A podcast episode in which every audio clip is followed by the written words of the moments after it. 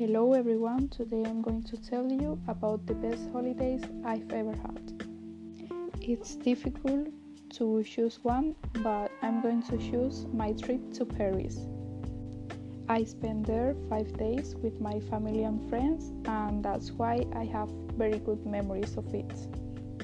The first day, we went to the city center of Paris and we did a tour with a guide.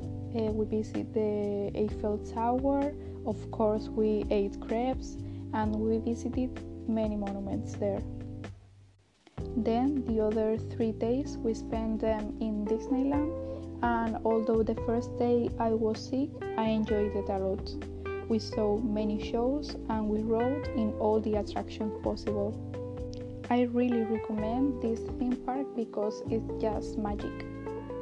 The trip was perfect, but just as the last moment of the trip, we have a problem.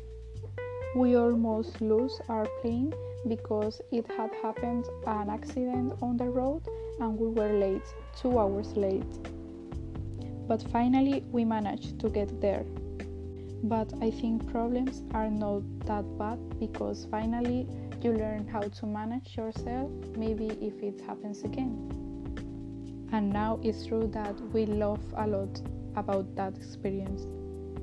Although it was very, very intense and we end very tired because of the days at the park and the day at Paris, I can say that it was one of the best trips in my life because I spent that days with my family and my friends that are the most important people of my life.